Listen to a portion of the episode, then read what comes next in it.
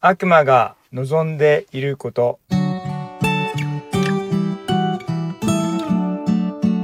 こんにちは、誠です。フォロージーザス今日は第一テサロニケの5章16節から18節有名な御言葉ですね。いつも喜んでいなさい。絶えず祈りなさい。すべてのことについて感謝しなさい。これが神が私たちに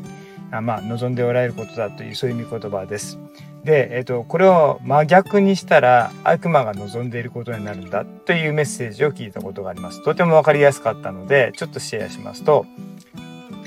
えー、いつも悲しんでいなさい。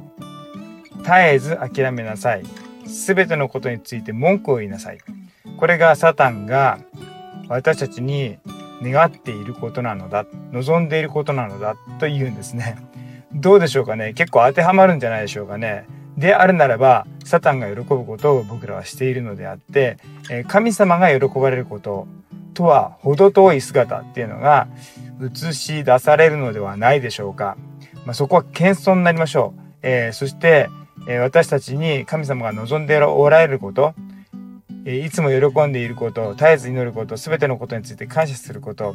なかなか難しいよ、できないよっていうことは簡単なんですけれども、せっかく神様がはっきりと、これが私の望むことだよと、え、その指針、進むべき方向をはっきりとせっかく示してくださってるんですから、えー、自分の力によってそれをするのではない。本当に聖霊なる神様に自分の弱さを告白し、